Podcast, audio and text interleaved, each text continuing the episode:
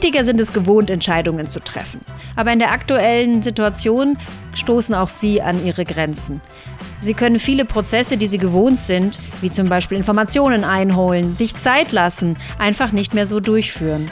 Anstattdessen müssen sie ihren Bauch entscheiden lassen. Und Bauchentscheidungen sind sehr fehleranfällig. Ich erzähle euch heute warum und spreche über den Rückschaufehler. Ein sehr prominenter Vertreter des Rückschaufehlers ist Trump, aber ich denke, ich kann euch überzeugen, dass auch ihr gefährdet seid. Mein Name ist Verena Utikal. Das ist der Podcast Ja, Nein, Vielleicht. Alle weiteren Folgen findet ihr überall da, wo es Podcasts gibt, zum Beispiel bei Audio Now oder in der NTV-App.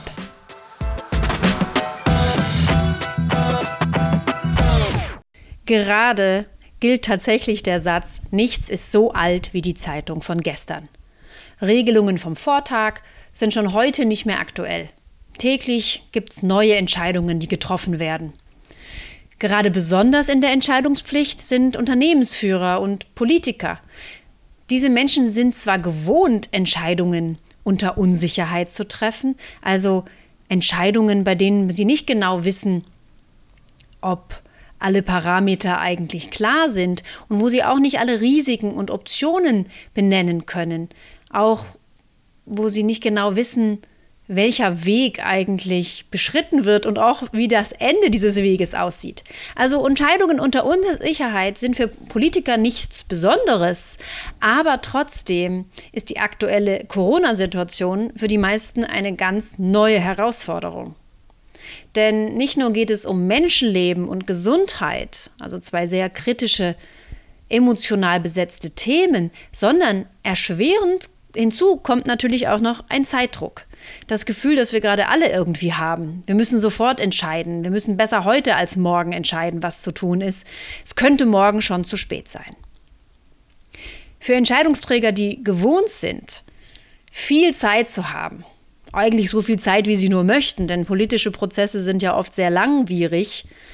Für Menschen, die gewohnt sind, sich mit so viel Informationen und Daten und Analysen zu versorgen, wie sie eben gerade brauchen, für Menschen, die gewohnt sind, vorausschauend zu handeln und auch vorausschauend handeln wollen und normalerweise Entscheidungen mit dem Kopf angehen, also alles durchdenken, bis sie eine Meinung und eine Lösung haben, für diese Menschen ist es aktuell besonders schwierig, denn wir können vieles gerade nur auf Sicht entscheiden. Die Informationslage ist dürftig und selbst kognitive Entscheidungstypen, also Menschen, die alles mit dem Kopf entscheiden, werden dazu gezwungen, ihr Bauchgefühl zu aktivieren und intuitiv zu entscheiden. Die Entscheidungslage ist selbst für Experten schwierig. Selbst Experten wissen nicht alles. Sie wissen vieles einfach nicht. Die Daten sind nicht gut genug, die Testergebnisse sind schwierig zu interpretieren. Und natürlich geht es Politikern, die sich von Experten beraten lassen, nicht anders. Experten wissen nicht alles und deswegen wissen Politiker auch nicht alles. Bei Entscheidungen, bei denen man sich auf seinen Bauch verlassen muss, kann einiges schiefgehen. Wir können nicht alles bis zum Ende durchdenken und unser Bauchgefühl kann sich auch irren. Bei Bauchentscheidungen werden wir oft, ohne es zu merken, auf irgendeine Art manipuliert. Das kann sein, dass uns andere manipulieren, das kann aber auch einfach sein, dass die Situation selber, die Determinanten, die, Char die Charakteristika der Situation uns manipulieren. Dieses Bauchgefühl, wo kommt das eigentlich her?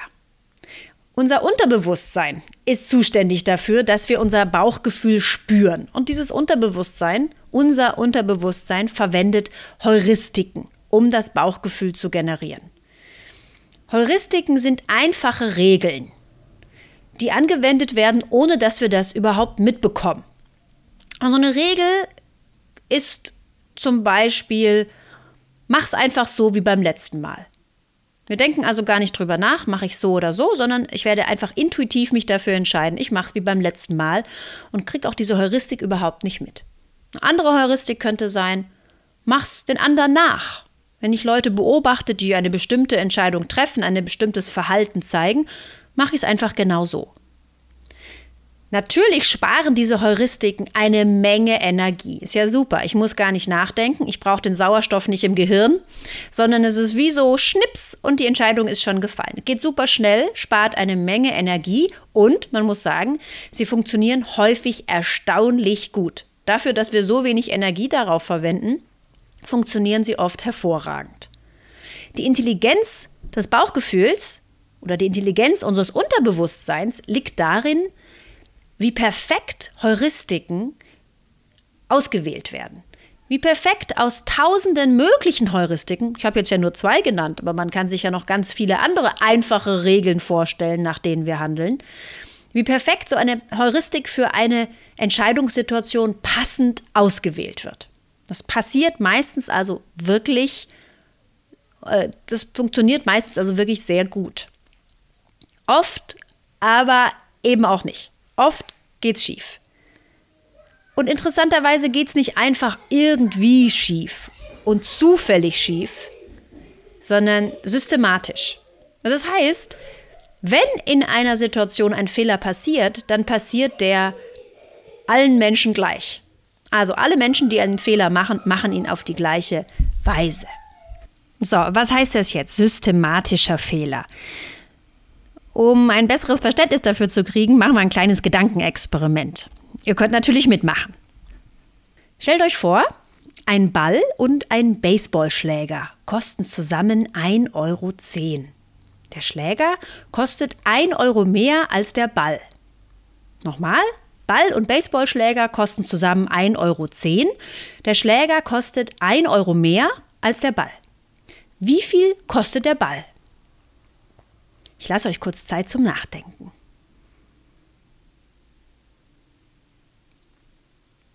Viele Menschen beantworten diese Frage richtig. Und zwar mit, klar, der Ball kostet 5 Cent. Menschen, die diese Frage falsch beantworten, geben erstaunlicherweise meist die gleiche falsche Antwort. Es ist nicht so, dass eine Gruppe als Antwort 3 Cent angibt und eine andere Gruppe 12 Cent sagt, sondern wenn jemand diese Frage falsch beantwortet, dann sagt die überwältigende Mehrheit 10 Cent. Vielleicht habt ihr diese 10 Cent auch in dem Prozess dieser Berechnung irgendwann mal im Kopf gehabt. Denn die meisten Menschen, die korrekt antworten, sogar die, haben diese 10 Cent kurz als Antwort in Erwägung gezogen, aber dann verworfen und weiter überlegt. Aber die 10 Cent ist eine super verlockende Antwort. Sie erscheint uns so intuitiv. Mal klar, wenn wir nachrechnen, ist klar, es ist falsch, es sind 5 Cent. Aber oft gibt es solche intuitiven Antworten und wir brauchen dann recht viel Kraft, um diese intuitiven Antworten über Bord zu werfen, zu sagen, ich denke nochmal neu drüber nach. Warum haben so viele Leute diese 10 Cent im Kopf? Was ist so intuitiv daran? Es liegt an den eben gerade erwähnten Heuristiken.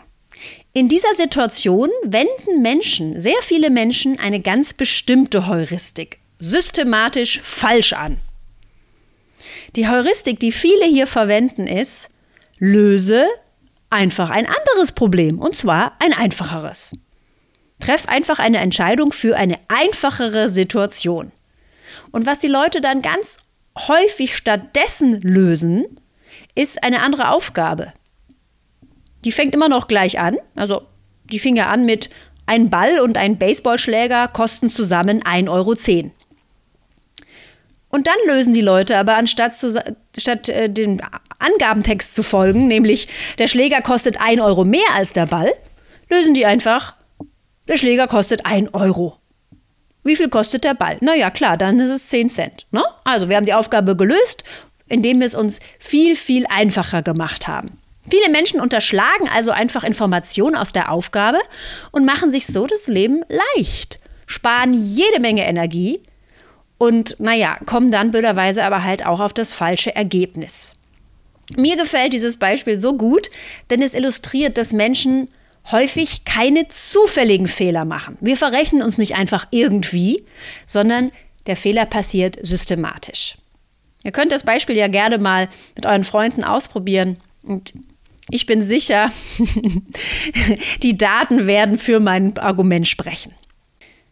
Wir haben uns ja gefragt, was bedeutet die aktuelle Situation in der Politiker nicht mehr kognitive Entscheidungen treffen können, sondern nur noch auf Sicht fahren und damit Bauchentscheidungen treffen müssen für die Qualität der Entscheidungen. Und auch, welche Fehler können hier passieren? Ein systematischer Fehler, der sehr prominent zu beobachten ist, ist der Rückschaufehler. Gerade erst vor zwei Wochen haben wir ihn sehr prominent bei Politikern wie zum Beispiel Donald Trump sehen können. Der Rückschaufehler oder auch Hindsight Bias spielt eine Rolle, hm, vor allem bei der Zuweisung von Schuld und Verantwortung oder auch in vielen anderen gesellschaftlichen, aber auch privaten Bereichen. Was ist der Rückschaufehler? Ich sage euch mal, was Trump in den letzten Monaten so von sich gegeben hat. Am 22. Januar behauptet Trump, We have it totally under control. Dann, einen guten Monat später, am 27. Februar, verspricht er, It's going to disappear. One day, it's like a miracle. It will disappear. Und plötzlich, nachdem die WHO die aktuelle Situation zur Pandemie erklärt hatte, sagte Trump am 17. März, This is a pandemic. I felt it was a pandemic long before it was called a pandemic. Hm. Jetzt kennen wir von Trump noch andere Geschichten, aber das ist natürlich besonders anschaulich für den Rückschaufehler. Denn wir sehen hier, er verändert komplett seine Meinung und tut so, als hätte er nie eine andere gehabt. Das ist der Rückschaufehler. Auch wenn Trump hier jetzt ein ganz besonders anschauliches Beispiel für diesen Fehler geliefert hat. Und ihr jetzt denkt, ja, äh, das ist Trump, äh, hallo, so bin ich doch nicht, das würde mir doch nie passieren, dann seid bitte gewarnt. Ich bin mir sicher, ihr habt diesen Rückschaufehler auch schon begangen und ihr seid ganz sicher auch betroffen gewesen an irgendeiner Stelle in eurem Leben. Vielleicht sogar heute schon. Denn die meisten von uns sind richtige Experten bei Dingen, die bereits passiert sind. Wir kennen uns einfach echt gut aus mit der Realität. Wenn ihr zum Beispiel nach einer Trennung im Freundeskreis behauptet, äh, war ja klar, dass die sich getrennt haben, die haben überhaupt nicht zusammengepasst. Oder wenn ihr jemals gesagt habt, das habe ich schon immer gewusst, war doch klar, dann könnte das ein Indiz sein für den Rückschaufehler. In der Forschung ist der Rückschaufehler sehr leicht messbar. Dafür benutzt man normalerweise ein Experiment, das ähnlich wie dieses aussehen könnte. Man fragt Menschen nach ihrer Meinung, wie viel Prozent zum Beispiel die Grünen bei der nächsten Bundestagswahl bekommen werden. Direkt nach der Wahl und natürlich mit dem Wissen, wie die Wahl jetzt ausgegangen ist und wie viel Prozent die Grünen dann bekommen haben, fragt man die Teilnehmer nochmal. Diesmal fragt man sie aber was anderes. Man fragt sie, was habt ihr denn vor der Wahl gesagt? Erinnert euch doch mal, welche Einschätzung habt ihr bezüglich der Grünen und ihrer Prozentsätze in der, in der Bundestagswahl denn abgegeben? Und was man dann beobachtet, ist normalerweise, dass die Schätzungen der Teilnehmer sich nun an das bekannte Ergebnis anpassen. Sie werden nach ihrer Erinnerung gefragt, aber sie können sich an ihre Erinnerung, sie können sich an ihre erste Schätzung nicht mehr erinnern. Sie geben an, ihre ursprüngliche Schätzung wäre viel näher an der Realität gewesen, als sie tatsächlich war. Und das passiert sogar dann, wenn man die Leute dafür bezahlt, wenn sie sich richtig erinnern. Also wenn ich sage, wenn du mir wirklich wiedergeben kannst, was du uns beim letzten Mal gesagt hast, kriegst du einen Preis. Selbst dann sind die Antworten verzerrt in Richtung des richtigen, tatsächlichen Wahlergebnisses. So, warum ist das so? Warum erinnern sich Leute nicht korrekt an ihre ursprüngliche Meinung? Okay, Trump, können wir sagen, hm, da wissen wir vielleicht ein paar Gründe, warum der so drauf ist, aber ich sag's euch, ihr seid höchstwahrscheinlich genauso. Warum ist das so? Es gibt zwei mögliche Mechanismen für diesen Rückschaufehler. Nummer eins, Menschen haben echt gerne Recht. Mhm. Es fühlt sich einfach gut an, die richtige Antwort zu kennen und auch auszusprechen.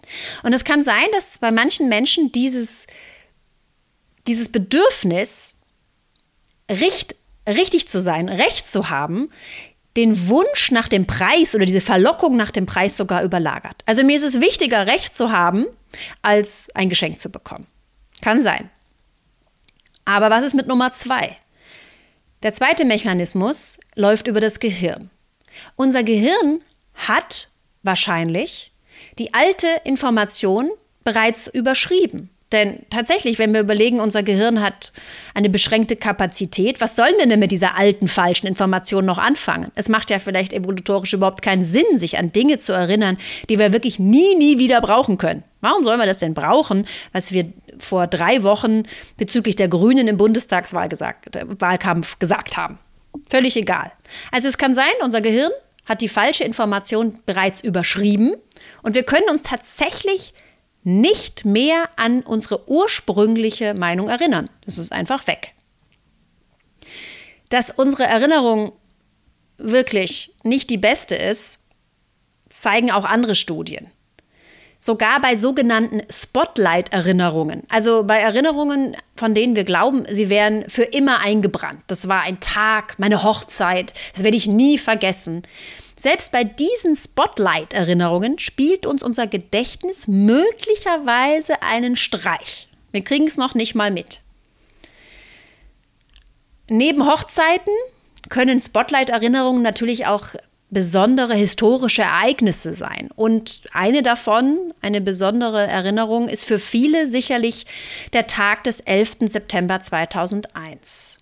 Je nachdem, wann man geboren ist, hat man diesen Tag sehr bewusst miterlebt. Und auch hier denken viele, das werde ich nie vergessen, wann ich die Information bekommen habe, dass die Flugzeuge in den Turm gecrashed sind. Das werde ich nie vergessen. Ich weiß noch genau, wo ich war, was ich getan, gesagt und so weiter habe. Es gibt eine Studie, die das überprüft hat. Direkt nach dem Terroranschlag haben Forscher Menschen interviewt, wie sie diesen Tag, den 11. September, denn erlebt haben. Und sie haben sie gebeten, handschriftlich zu notieren, was genau sie denn an diesem Tag gemacht haben. Was haben sie getan, als sie es gehört haben? Was haben sie getan danach und so weiter. Mit wem haben sie gesprochen? Was haben sie gegessen? Ja, solche Dinge. Einige Jahre später besuchten die Forscher die Teilnehmer wieder und baten sie nochmal darum, die Ergebnisse, die Erlebnisse handschriftlich aufzuschreiben. Anschließend legten die Forscher die beiden handschriftlichen Zettel nebeneinander und verglichen zusammen mit den Teilnehmern die Erlebnisse, die dort drauf standen. Tatsächlich stimmte nur knapp die Hälfte der Fakten überein. Und die Teilnehmer waren natürlich überrascht ja, und vermuteten erstmal eine Fälschung. Aber klar war, es kann keine Fälschung sein, denn sie erkannten ja ihre Handschrift. Also es war klar, ich habe das geschrieben, aber was habe ich denn da geschrieben? Das stimmt doch gar nicht. Meine Erinnerung ist doch eine ganz andere. Sie waren sich sicher, dass die aktuelle Erinnerung die richtige wäre. Also, was will ich damit sagen? Erinnerungen sind auch Trugbilder häufig. Also wahrscheinlich ist die Informat diese Idee, dass unser Gehirn falsche Informationen einfach überschreibt, weil sowieso viele Informationen, Erinnerungen überschrieben werden, ganz gut. Aber hier wird noch geforscht, man weiß es noch nicht ganz genau. Wir tendieren also dazu, uns an alte Meinungen und Überzeugungen nicht mehr zu erinnern. Das ist der Rückschaufehler. Wir sagen, habe ich doch schon immer gewusst. Die Meinung, die ich heute habe, die hatte ich damals auch schon. Klar, wusste ich immer schon. Naja, ist das jetzt ein Problem? Könnte ja auch eine liebenswerte Eigenschaft sein. Hm. Also, ist es ein Problem? Ja, denn so können wir uns natürlich auch nicht an Fehler erinnern und wir können auch nicht aus Fehlern lernen. Wenn wir immer gedacht haben, wenn wir denken, wir haben das schon immer so gewusst, dann sind wir beim nächsten Mal wieder in der Situation, wo wir nicht daraus lernen können, weil wir nicht akzeptieren und uns nicht erinnern, dass wir unsere Meinung verändert und abgedatet haben. Nehmen wir mal an, wir sind Menschen, die aus unseren Fehlern lernen wollen, dann gibt es mehrere Möglichkeiten zur Bekämpfung. Erstens, den Rückschaufehler erstmal als Problem anzuerkennen. Nicht zu sagen, äh, hat nur Trump, ich habe das nicht, sondern so anzuerkennen, ja, okay, ich verstehe, dass dieses Problem existiert. Leider reicht es nicht, es einfach nur zu kennen, dieses Problem, diesen Rückschaufehler zu kennen, um ihn zu vermeiden.